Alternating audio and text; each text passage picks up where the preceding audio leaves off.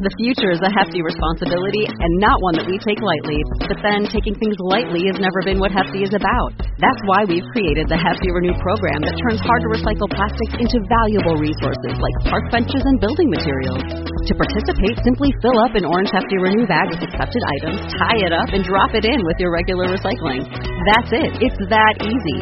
It's time to rethink recycling with Renew. Particular valued resources may vary by geography. More info available at heftyrenew.com. In 1991, somewhere on I 5 near Kalama, Washington, a terrible accident between a tractor trailer and a semi truck took the lives of two people. The driver of the tractor trailer was quickly identified as 26 year old Lester Harville, but his passenger, a young woman, has remained unidentified to this day. She was a Jane Doe for a while, but was eventually given the name Helen Doe because the location of the crash is pretty close to Mount St. Helens. But who was she really? Let's try to find out on this episode of Washed Away.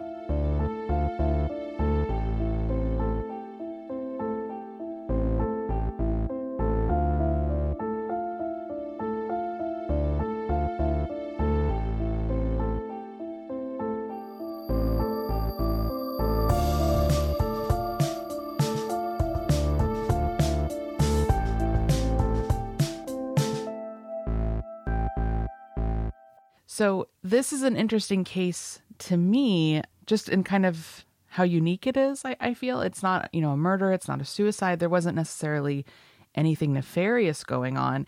It was just a tragic accident, right? That's correct. Yeah. And it's I think a lot of people are like, well, why try to work so hard on this case when there wasn't a crime? But there's still a victim. She may not be a victim of a crime, right? But she's still a victim of this crash and the circumstances she was in. So it's it's different than most, but it's still just as important, I think.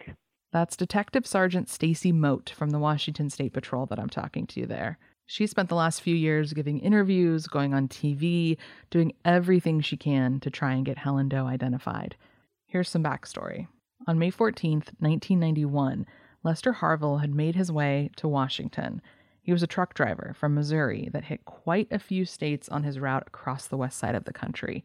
Near Mount St. Helens, Lester got stuck in traffic on the highway, and it must have been sudden because he was rear ended by a semi that wasn't able to stop in time. Unfortunately, Lester's truck was hauling paper, and after the gas tank blew, the whole thing immediately went up in flames. There was no time for Lester to get out. When rescue crews arrived on the scene, they found that Lester wasn't alone in his cab. There was another body, badly burned by the flames the body of a woman. The trucking company that Lester worked for had no record of a passenger, or no passengers had been authorized anyway, so it's assumed that Lester had picked up a hitchhiker, something that he had been known to do in the past. Yeah, so when the crash occurred, we knew who the driver was because the company um, was able to tell us who he was, and they provided us with the fuel receipts that showed where he left from in Missouri and then all the fuel stops he made along the way, right up until the time of the crash. So we were able to track his route um, from Missouri through Colorado, Wyoming, Idaho, Oregon, and into Washington. We don't know at what point he picked up um, Helen Doe, but we know it had to have been somewhere along that route that he took. I feel like our thoughts on hitchhiking have changed a lot since 1991, but for a lot of people, that was their only way of getting around. Hitchhiking in the United States became common during the Great Depression, but the stranger danger panic in the 1980s kind of made hitchhiking a thing of the past for most people. I've never done it personally, and I kind of assumed that hitchhiking was against the law these days, but I guess there are still some ways to legally hitchhike if you want, at least according to the info I found online. So, hitchhiking in Washington state is technically illegal on highways, and there's a chance you'll be fined if you're caught. But if you hitch a ride along on ramps, that's actually okay. I assume because it's somewhat safer, cars aren't going as fast, they can pull over, that sort of thing. Anyway, back to Helen Doe. So our MAIT team, or our major accident investigation team, had been handling this one back in 91 and for the few years that followed until really just went, became a cold case. They'd run out of leads and things to try to identify her. But when I came back into my current detective unit as the sergeant, one of my detectives had been on the MAIT team for years. And so he knew about the case and he was coming close to retirement. And so he really was like, you know, for my last six months in here, I just want to focus on this. So he worked really hard on that. When he retired, um, I kind of just inherited it from him to continue the work he had started. So that's how it ended up with me probably once a year, once every 18 months or so, I go back through all of the missing person databases that are you know available online to look through to see if somebody new's been added that wasn't there when I went through it the year before, uh, and you know that takes a lot of time. But I'm just hopeful that one day somebody will realize you know maybe it's time I reported her missing, even though it's been so long, but we just haven't found a match yet. Any ID, purse, wallet, anything she might have had on her burnt up in the fire, along with her fingerprints. But here's what we do know about Helen Doe. She was probably in her 20s, between 5 feet and 5 4 around 115 pounds. She had high cheekbones, a gap between her front bottom teeth, and severe scoliosis, which means that she probably walked with a limp. Witness accounts claim she was wearing a black cowboy vest and a gray and pink top. They said she had a long, dark ponytail and was wearing multiple accessories, including some rings on her fingers and a feather earring dangling from one ear. There was a couple other truck drivers that had been talking with the driver of the truck Helen Doe was in. They'd been talking over the CB radios, and she'd been waving out the window to them prior to as they were just kind of having a conversation while driving down I 5.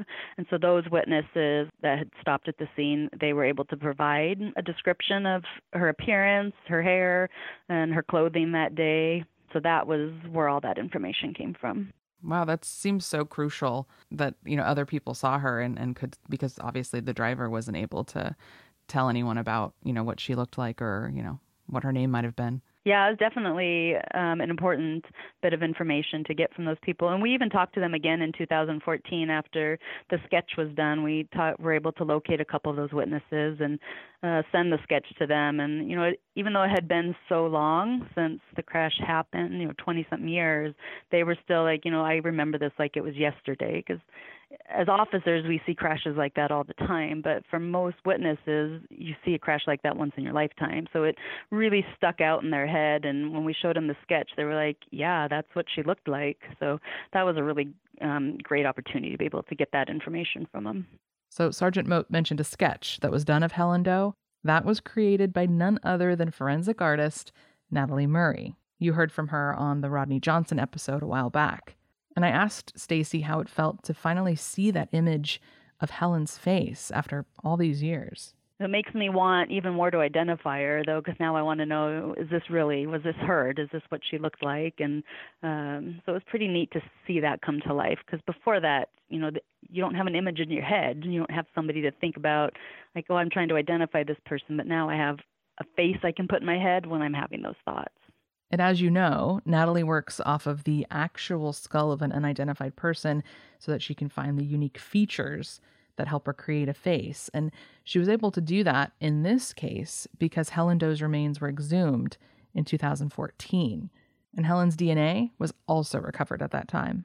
So in you know 1991 when she died in the crash, DNA just wasn't really a thing that we you know officers thought about, or you didn't they didn't have the same capabilities that we do today for testing DNA. So in 2014 we realized how important it was to have her remains exhumed so that we could try to get DNA from the bones, um, and we were successful with that. We have a full DNA profile which was entered into CODIS, but there was no match in the missing person database in CODIS. If and when a DNA match becomes available, Stacy and her team should be the first to know. But while they wait on that, they're trying some unique ways to bring attention to Helen, including revisiting Lester's truck route, which I think is such a good idea. This is Carrie Gordon. She's the program manager of the Washington State Patrol Missing and Unidentified Persons Unit. I had planned a road trip already to go and see family in Michigan. And then on the route back, um, what I did was I took the more southern route, which did add some time onto my travel, but not not much and nothing too significant. And I love to drive anyway, so it was kind of fell in line with what I would have enjoyed doing anyway. But the truck driver's route that he took started in Missouri. And so I drove south from Michigan to Missouri and started there, spent my first night there, and then met with a Missouri Highway Patrol uh, public information officer the next morning and started the process. I met him at one of the truck stops in the area where he was first believed to have uh, purchased fuel.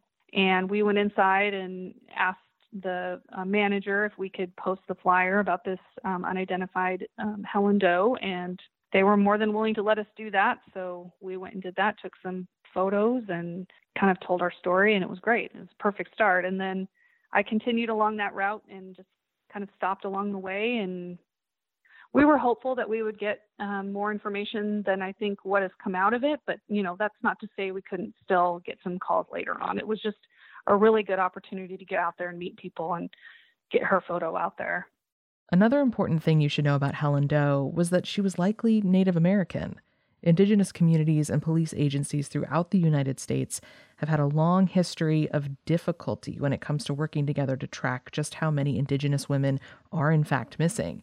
And that's for a multitude of reasons, including misidentification, little to no media coverage, and of course, to be blunt, racism. A lot of Indigenous folks don't trust law enforcement, and they have their own very valid reasons for that. So even when these missing women are found, there's a tricky jurisdictional situation to deal with that requires tribal, federal, state, and county officers to all cooperate with one another, something that obviously hasn't worked great in the past, but is hopefully starting to get better as agencies like the Washington State Patrol have begun hiring full time tribal liaisons. There's also groups like Missing and Murdered Indigenous Women USA that are doing incredible work for families of missing loved ones. You can find out more about their organization at mmiwusa.org. Right now, there are 51 missing Native American females. And that's for the state of Washington, the whole state? Right. And just, just to clarify, too, is those are the ones that have been identified in the system as Native American. Um, we could have still some that have been misidentified um, ethnically for whatever reason, reported as a different race or maybe the officer took the report incorrectly or whatever the case may be. Carrie also cleared up some misinformation for me about filing missing persons reports. Like, do you really have to wait 24 to 48 hours to report a loved one missing? There is no waiting period. Some agencies may have an agency policy that says that, but that's becoming a, a lot more infrequent than what it used to be. But there is no waiting period per se. It can be entered anytime. And now with our new state RCW saying, you know, if a person is missing over 30 days, law enforcement is now required to take that entry. And I know 30 days sounds like a long time, but before that law went into place last June, we had nothing to say that they even had to take a report of a missing adult. There was no statute, federal or state, that required that. And so now we do have that. And so now if an adult is missing over 30 days, they have to take the report and make the entry. But it can be done at any time prior to that. Made sure to ask Carrie and Stacy what the public can do to help in this case, and they stress the importance of two things reports and DNA. If you have a missing family member, whether it matches Helen Doe's description or not, if you have a missing family person, make sure they've been reported missing and make sure that you get a sample from somebody in the family, somebody's DNA sample into CODIS because it might not help this case, but it could help others. There's you know hundreds of missing people or unidentified remains around the country that just need somebody to put a DNA sample in so they can make that comparison and send that person home. You know, Helen Doe is sitting in a box in the coroner's office in Cowlitz County, and that doesn't seem right to me. I would love to be able to identify her and get her sent home to her family rather than left in a box there. Even if it's 20, 30 years ago and you're like, hey, whatever happened to that aunt or that cousin? You know, it's important to look into it and get them reported missing so that we can get them sent home if you have a missing loved one and you've never been asked to submit family reference DNA, ask about that. Or, you know, if you're in Washington State, you can call our unit as well and we can help to facilitate that. We have the DNA kits in our office and as employees of a law enforcement agency, we're able to take those samples as well. So it's definitely something that we encourage family members to do or to reach out, reach back out to the agency that you reported your missing loved one to to make sure that the record is still in there and that it's complete and you know do some follow up If you have any information that could help Stacy and Carrie finally get Helen Doe identified, please contact the Washington State Patrol Cold Case Team at 425 401 7740. Washed Away is a cosmic Bigfoot production. This podcast is all about cold cases and missing persons. And I always post my show notes, meaning images like the one of Helen Doe, plus transcripts, sources, and more at washedawaypodcast.com. You can follow me on Instagram and Twitter at washedawaypod. And if you'd like to help this podcast grow and reach new ears, please remember to rate, review, and subscribe. If you have a case suggestion for me, send an email to washedawaypodcast at gmail.com. I'm Ashley Smith, and I'll have another episode for you very, very soon.